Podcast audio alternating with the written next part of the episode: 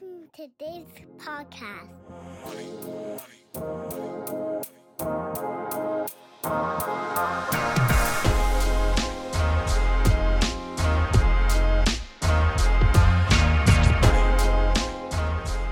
All right. So you started a company a decade ago. You weren't always like a content creator. Now, I think for the last like th- two or three years, you've probably spent the majority of your time outside of like running a business doing doing content. What do you think about that? I feel like if I talked to early Ben, it would be like exactly the thing that you don't want to do. But now it seems like you've really found your lane in doing it. You know, it's so funny. If it's a topic that you actually love Mm. and you know, it's so fun. I loved that. I loved it for the Privy podcast. I'm enjoying it for my new thing, right? Especially if you think you have a, a unique angle. But like, if we just like walked into a party, I'm a behind the scenes guy. I'm quiet. You know, I like to talk to my wife, whatever. That's who I am. But I do love to write. And so the combination of like a topic I love with writing and then talking about it is very easy for me. But it took me eight years to figure that out, really. And then since then, I think we just crossed like over 600 episodes on the other podcast.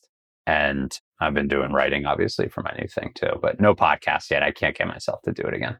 I think writing though is like I think a lot of people, especially operators, they don't think of themselves as they don't see how much writing they're already doing like inside of the company. And so I think like you always had like some type of a weekly update or Yeah. a weekly email or an investor email and you're kind of like always putting those thoughts down anyway. And I think the big thing is like, oh, is there a way that you can take a similar approach and start to share some of that publicly as a content creator, especially in a niche where you're focused on something. And so I feel like you've always been a writer, but it's just been more like internal stuff, right? Yeah. I mean, I think if you're starting any business, you're committing to being great at email. I hate to say it, like a big part of my 10 year journey was just like being on top of my email because that's just like a metaphor for communication with with customers, with investors, with internal people like that's just what it was. So, you know, I was always writing and I actually liked that side of it. What year did you officially start Privy? I think it was 2011, technically. And when you were officially out of Privy? December 1st. So it's been like six weeks, So 11 years? 11 years. Yeah. And, Crazy. and are you still in, like, what's your involvement now? I'm on a couple calls supporting like the attentive team and the privy leadership team on ad hoc stuff, but really not doing a ton. And it feels amazing and it feels like I'm naked, you know? I was gonna ask, yeah. The reason I was asking is I was gonna ask you if it feels weird because, like, as a similar example, my mom retired this year, and she worked in the same job for forty years. Wow. She went to the same place every day for forty years, and I think coming up on retirement and even like a couple, you know, into it, it was like this like holy shit moment. Like it, everyone is so amazed. Like this is amazing. Congratulations, you're retiring. And she kind of, I feel like she felt this inner like. I don't know what the hell I'm going to do now. Yeah. and like, did you have that? Like, did you have that moment? Because there must, especially if this is your company, this is your thing, and the way that you raise money for the company, like you were very heavily involved and privy from the beginning, right? Every day for 11 years, you have thought about privy. Has- Yeah. Has that been like hard to come down off of? it's so funny. Emily and I, Emily's my wife, we leading up to my transition out, we like had this vision of what it would look like. We were like, oh, like let's go take a salsa class together. You know, like let's go do this together. and now I'm like, I've transitioned out and I'm like, wait, what? Like I'm like grinding on this new like newsletter that I'm doing and I'm doing investing and I just like I have this crazy energy that I haven't felt in years. So like in some respects, you know, you think you're going to relax and do this that and the other thing and I'm sure your mom can relate. I'd actually love to know what she's doing right now. But then like something innate kicks in that just drives you to do whatever you actually are doing, you know? And so, what is that for you? So, I've made some major shifts around like fitness and family as my priorities right now. So, that's been amazing. You know, go to the gym almost every day after drop off, but do lunch and snacks and pick up the girls, put them to nap and all that. And and then in between that, I might have, you know, a call for privy or I raised a fund to focus on SaaS founders building inside the commerce ecosystem, which is what I know well. And I'm I'm working closely with founders that I invest in. And then I started a newsletter that goes with the fund because I think, you know, what I found was like I take a call with one of these founders and they ask me about, oh, how'd you do ABC? And then the next founder asks the same thing. And I'm like, well, I don't want to just be a broken record. I might as well write this down. This is clearly like an interesting piece of content and send it to them. And so that's zero to exit. And uh, it's a newsletter, it's a blog, and eventually it'll be a podcast too, and a fund. And a fun. For people that I'm going to come back to all this, don't you worry. But for people that don't know who you are, can you just set context on what Privy is slash was, you starting the company, exiting the company, as much as you can share about that? Just like to recap Yeah. on where you're at now. So 11, 12 years ago, I started a company called privy.com and we had a bunch of iterations. We raised about 10 million of venture capital and we became the leader in uh, marketing software for small and mid-sized e-commerce businesses. So these are like t-shirt stores and jewelry stores on top of Shopify. They need tools like pop-ups and coupons and email and, and text marketing. And, and that's what Privy was. Actually still is today. Still is. And then you eventually sold the company in that, 2021. June? Yeah. June of 2021. Yeah. Just under two years ago, sold the business. It was amazing. Broke down on the floor crying that morning. Did you? Did you Yeah. really? Oh my God. Yeah. Because you didn't believe that it was real or like it actually it all hit you? I think there was so much, like it was a whirlwind. I always dreamt of selling the business, right? That's like, I think every founder does, whether they admit it or not. And uh, we had a bunch of trials and tribulations. COVID killed an acquisition deal that we had on the table. Other deals fell apart over the years. And like this one was the biggest, it was the most exciting. And it was at a point in my life where I just really wanted it. And so, like, the grueling process of 60 days where you can't really talk about this a lot, all the details, and then, like, holy shit, like, just finally achieving your dream. I thought I would pop champagne and, like, go party or something. I just that morning, like, woke up and just broke down crying and signed in my flip flops at home. So I actually remember you texted me that morning and you sent me a screenshot of a negative withdrawal balance on your Bank of America account before the wire actually hit. That's just like so real. I can't believe I sent that to you. Yeah, that was the thing. Like, I mean, the business was growing really nicely for a few years, but like, as the founder, Emily and I had poured everything into the business, even like, you know, week of just basically having no money. It was crazy. crazy, man.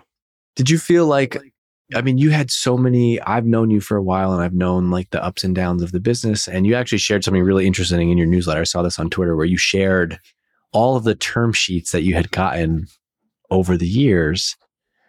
Did you feel like, were you nervous the whole time that this deal, like, even though it felt so real, did you have this kind of like, I will not, I'm not going to like breathe until this money actually like hits my bank account? Did you feel this like paranoia? You know what was interesting? That was the feeling I had in every other deal that never went through. Was like, oh, I'm so nervous. I'm so nervous, you know? And like the companies on the other side, I mean, they never told me this, but they can smell that, you know? This time we had a lot going for us. Our revenue was growing nicely. We were basically profitable. And I just like put on this I don't give a fuck attitude because like I've been down this road before. People have pulled out of deals before. And like I think we also had a few potential acquirers around the table, which really helped. And so it was like the combination of like the business growth spoke for itself. My attitude was like serious about getting a deal done and exactly what I wanted out of the deal. And we had a few people around the table. So like this one actually felt completely different than all the prior deals that never materialized. Do you think that was because of the compounding of of those things? Like because of those experiences, you're like, honestly, at this point, like whatever will be, will be. Like I'm not gonna sweat this. Like I feel like if it's your first time negotiating something, you have no idea what you're doing. Even if it's a smaller deal than what you ended up selling for, it feels like more money than you've ever had in your life. And you're like, oh, this is it. This is the one. Like uh, the fact that it, you had term sheets over the years must have also just completely changed your perspective on this thing. Yeah. I mean, you also learn with each, whether it's a financing or an acquisition offer, like you read that thing. You know, it's amazing. It's only like a two page document when you initially get an offer, but there's like so many nuances and so many different structures. So, like, over 10 years, interestingly, we got eight acquisition offers, right? A bunch of them fell through. One of them obviously made it through all the way. And so, like, I think it's a little bit of like stepping stones plus just like a mentality of like, I know how to get a deal done now and nothing's going to get in my way. Now, I will say I did hire a CEO coach that wasn't like an investment banker, but was with me after calls, debriefing, you know, helping me react to stuff like that, which was amazing too. Was this person on calls or like you would just have to fill them in after? Yeah, not on calls, but just was kind of like my confidant because I couldn't really you know, my board didn't love that I wanted to sell the business and I needed someone that had knowledge about like how transactions happen that could coach me through some of the tough conversations with the bidders and, and attentive. It was amazing. How did you find this person? He used to be an investment banker and his name's Mark MacLeod, great guy. He's a CEO coach now he doesn't do banking anymore, but he used to be the guy that like represented a lot of small business software in big exits. Hmm. And so like for years I had read his blog and his newsletter and watched his sessions at like SaaStr and stuff like that. And he was retiring, but doing this coaching thing. And I, I knew we were getting close to selling. So I, I signed him up. I mean, you must have learned so much through that process. I feel like there probably were times where like you'd get off the phone. I have no idea. I'm making this up. I'm curious your reaction. But like you get off the phone, you'd feel like something's real, and he'd probably say something like, "No, that's like that was an intentional technique to get you to do X." Like did shit like that actually happen? Because I feel like I would be the worst negotiator. yeah, he taught me something really important in a deal, which is something that I'm now bringing to every founder that I work with. That really stuck with me and I think made a big difference for us. Before you sign an offer, whether it's for financing or to sell the business, you need to get on the phone with a counterpart and ask them basically two questions. Does the board of your business have strategic approval to do this deal now? And if we sign this offer letter, what are the one or two or three reasons why the board would pull out of this deal. And like, it sounds so simple, but in the eight acquisition offers we got, I only forced that conversation once. And that was in the deal that we closed. And so like, I understood exactly what, you know, needed to happen. And I felt good signing that offer that like the board was, was already like approved. And like, really aside from like financial fraud, this fit with the strategic vision of the business so we could get a deal done. So you're basically it's it's almost like a sales question like does the ultimate yes. authority cuz you could have a internal stakeholder who's so bought in the deal but they take it to the board and they're like ah this is a distraction we're not going to do this we can squash this right now. Right. And that may be like after you've signed the offer letter and you've spent $50,000 on legal and gotten all riled up yourself and maybe one other person on your team completely distracted. Like you know, it's funny. Yeah, you mentioned sales, like, and I think I'm decent at sales. And I did sales for, you know, basically 10 years. But like all of a sudden, when there's like a multi million dollar acquisition offer on the table, you lose sight of like how these things happen. And everything's just sales. You know that. Yeah. I also think that speaks to like none of us, no one can be an expert in anything. And like the way to truly get better at anything is to hire or find a coach. I mean, this is not related to business at all, but like I love golf, as you know, and I've Yeah. I finally have the time and the resources to spend a lot on it. And I was like, you know what? I'm going to actually hire somebody. I'm going to hire a coach, and I'm going to and the uh, improvement that I've made learning from an expert and having a coach. And I just think it goes back to like me probably five years ago, whether it was business or life, would have been way too arrogant or like, oh fuck it, I'm just going to figure this out myself. But the the value of finding a coach, I think, is so underrated if you can if you can do it right. Yeah. Now, for your golf coach, it sounds like it's been amazing. I mean, I'm going to go out on a limb and say that there's probably like maybe two or three things that he or she has taught you, but it's the combination of like what those two things were and the like consistency that that person's driven that have made the impact. Yeah, and it's also things that like none of it is groundbreaking stuff, but it's to be able to like bounce to have conversations and bounce them off uh, bounce ideas off somebody and it is exactly what you said. It's like two or three kind of core principles and this is what this person has done. And so like in your example, you hired this guy, Mark, who was an investment banker. You were not. You were not in those conversations. You hadn't seen all Right. of the intricacies and the inner workings of that. And I just it brings me back almost like being a kid a little bit. It's like you kind of grow up and you're around sports and other things, and like you always have this idea of a coach, and then you get into your career and you're just supposed to like figure the shit out on your own, or like, you know, you're Yeah. going down the rabbit hole like Googling and you're like, you know, deep on Reddit. But I think to get that one on one coaching from somebody is is super valuable. Yeah. Did you make a life changing amount of money from this deal? Yeah, I did. And has your life changed in a life changing way because of this money? Mm, yes and no. You know, I'm still here in my house. I'm still changing diapers and being a great dad. You know, No, I'm like, this is the same thing. This is the same the setup same that I've talked to you for three Yeah. years. I know I got to mix it up. I'm thinking No, about no, remixing it. Like, But where's like- the Ferrari at? Nothing has changed. You know, that's not me. I think it, it's also nice that this exit came when I am happily married with two kids and like settled in life versus like when I was 25. You know, it might have been a different story and I'm I'm afraid for that. But like so in, in I would say in 99 respect like percent of life aspects, no, nothing's changed. I think there's, you know, there's just new stuff that enters your mind that I never really considered before. You can choose to answer this or not. But did you do anything with the money that was not buying things for yourself? Like, did you give money to family? Like, I feel like you're such a family oriented person. And even with me, I've done very well. I haven't done as well as you because you're the founder of a 10 year company. But like, my first instinct was like, I got to give some money back to some people. Like, did you do anything like that? I feel like that's something that knowing you would like make you feel really whole. Yeah, we did a handful of those things. It felt incredible. No one asked for them. There was a lot of tears, and um, it was cool.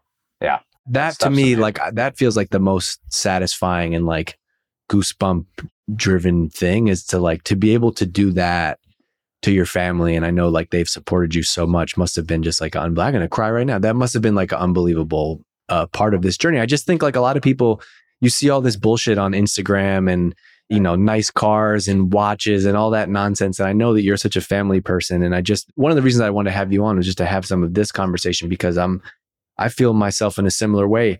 And I'll even have conversations where I think that we're spending a lot of money. And then I'll go meet with my finance guy and he's like, dude, you have no idea what people do. yeah. He's like, you have no idea what people do when they make money.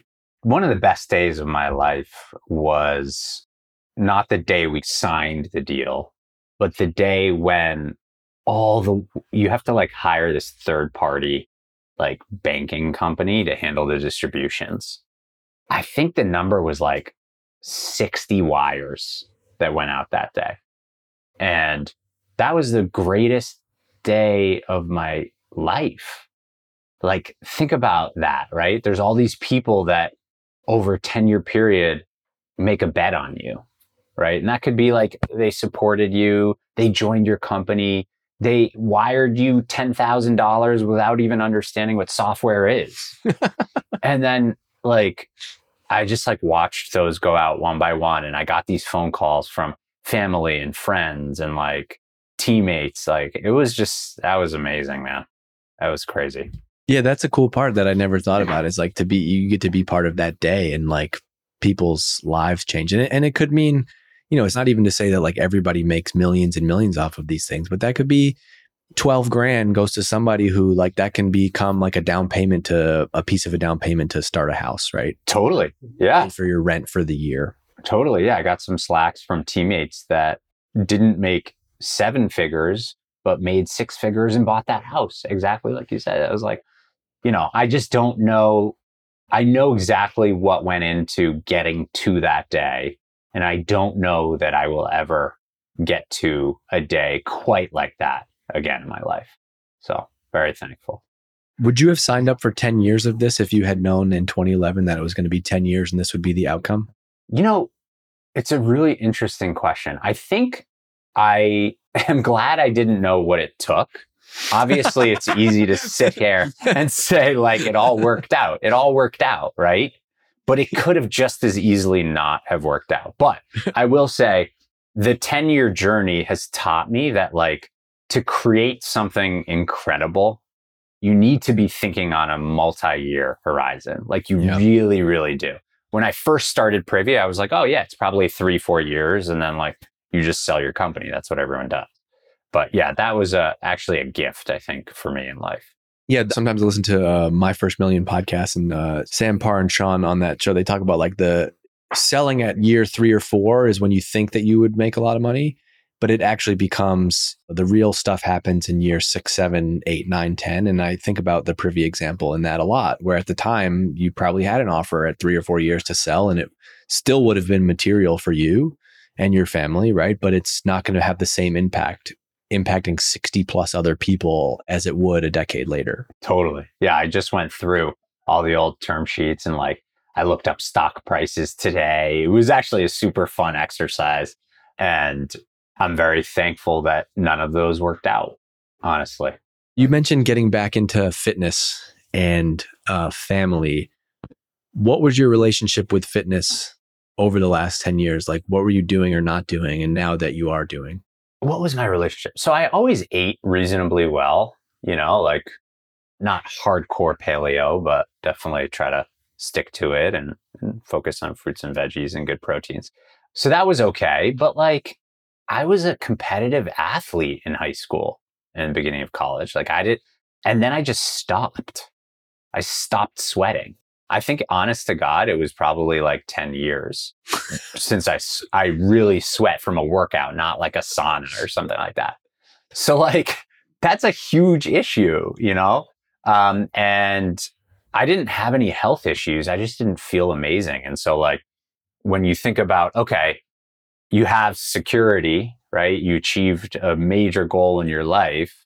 What do you want to do next? Like before I prioritize any other work stuff, like that's what it is for me. And I've never felt better. And on Instagram, I'm posting pictures of my eight packs and stuff like. No, uh, you know that's not me. But I just feel good, and that's like if I feel good, then that means I'm going to be a better dad. I'm a better husband, and you know, with the little time I have, you know, I'll be more productive. And do you think now that you're reaping some of those benefits, like if you could go back 10 years, would you have tried to like carve out time to do that? Yeah. To change how yes. you felt at all? Yeah, I mean, I can hear this episode in my head already, and it's like, okay, here's a guy who sold his company and he's working out. like, okay, I understand, but I say that only because, like, I think the right thing would have been for me to either wake up early or go to the gym after work or something like that. Yeah, um, no, but I, I think lunch. it's better.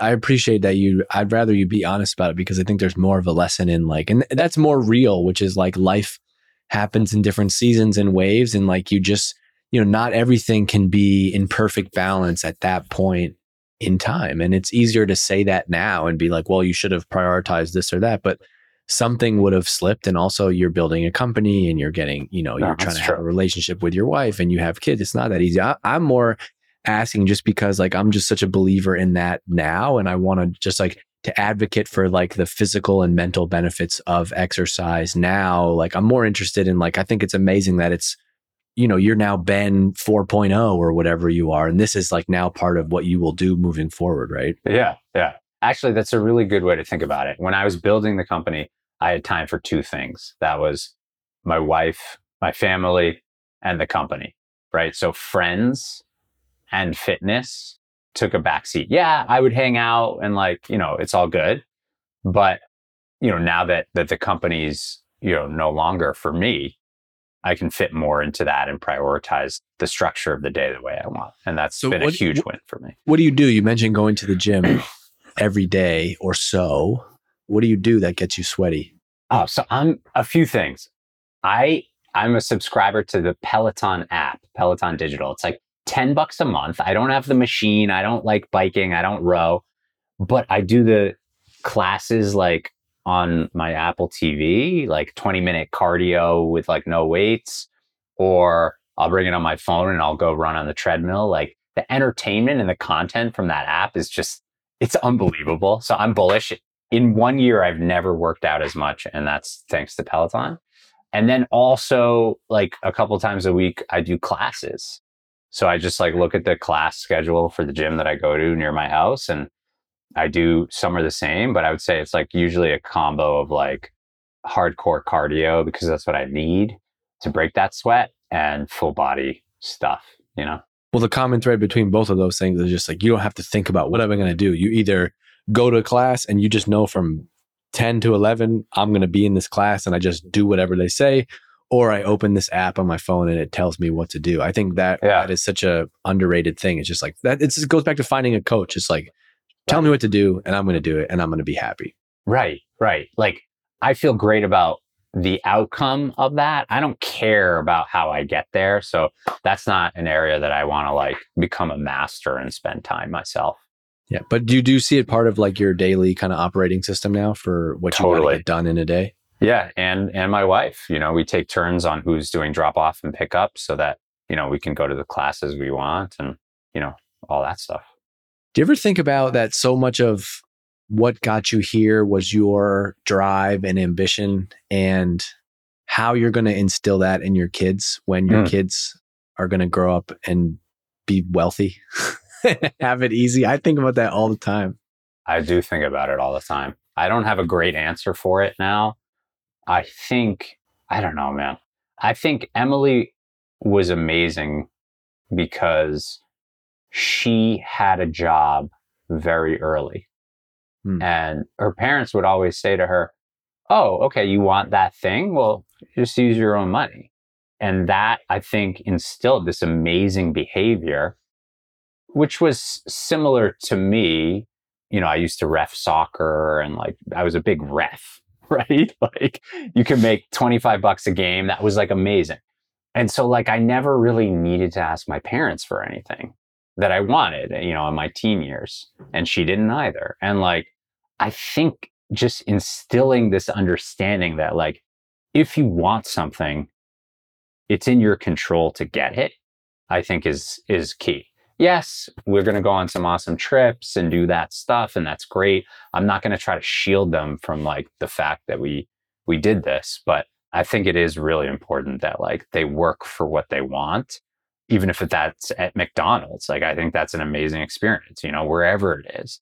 The bigger fear I have is that my daughters are 6 and 2 and they actually will never see me like going to an office Interesting. or they right now at least like unless i find something i'm super passionate about they're not going to see me working late nights right? Like you saw your mom and dad doing that for 40 years right? I saw my mom and dad doing that. So that more than like you know anything else in this situation is is probably my biggest fear and i don't i don't have a great answer for that one yet man, I can't even. That's so weird how things happen. I had the, literally had this thought last night in the shower, and it's so fucking weird that you just said that because I've never been able to articulate it. But I'm like, so much of what I prided myself on was working hard, and you know, one of the staples of hard work, as far as kids see it, is like you know your mom and dad are they're up early and they're home late and they're always juggling around and like well you know mom's not here right now because she's traveling for work dad's doing this thing and like I just I work at home and I, I sit in this office all day and I'm always yeah. here. I and know. I'm like, what the hell are they going to think that I do? I was talking to a, a computer all day. And it's such a, I've never been able to articulate until you said that. And I wrote it down because I'm going to talk to Leah about it when, when she's home later. But that is exactly true. Like, how do I show them hard work? And I think, I do think one thing that I do have in life now, it's why I care a lot about fitness and they, they see that. And they, so they see me lifting weights, they see me running they see me doing that. They see that type of hard work. But, you know, my daughter said something to me the other day. She's like, Dad, you don't go to work. She's right. You wear sweatpants too.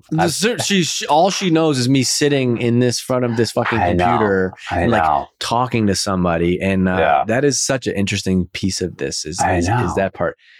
But there's some element of like, I'm not, I got to find a way. I think you got to find a way to teach that because I do think that the trade off is like, you will get to be there for breakfast every morning and you'll get to yes. be there for dinner every night and you'll get to be at every game and you'll get to be at doing everything. So that's not to take away from, you know, my parents or anybody who, who had to, who had to make those sacrifices. But yeah.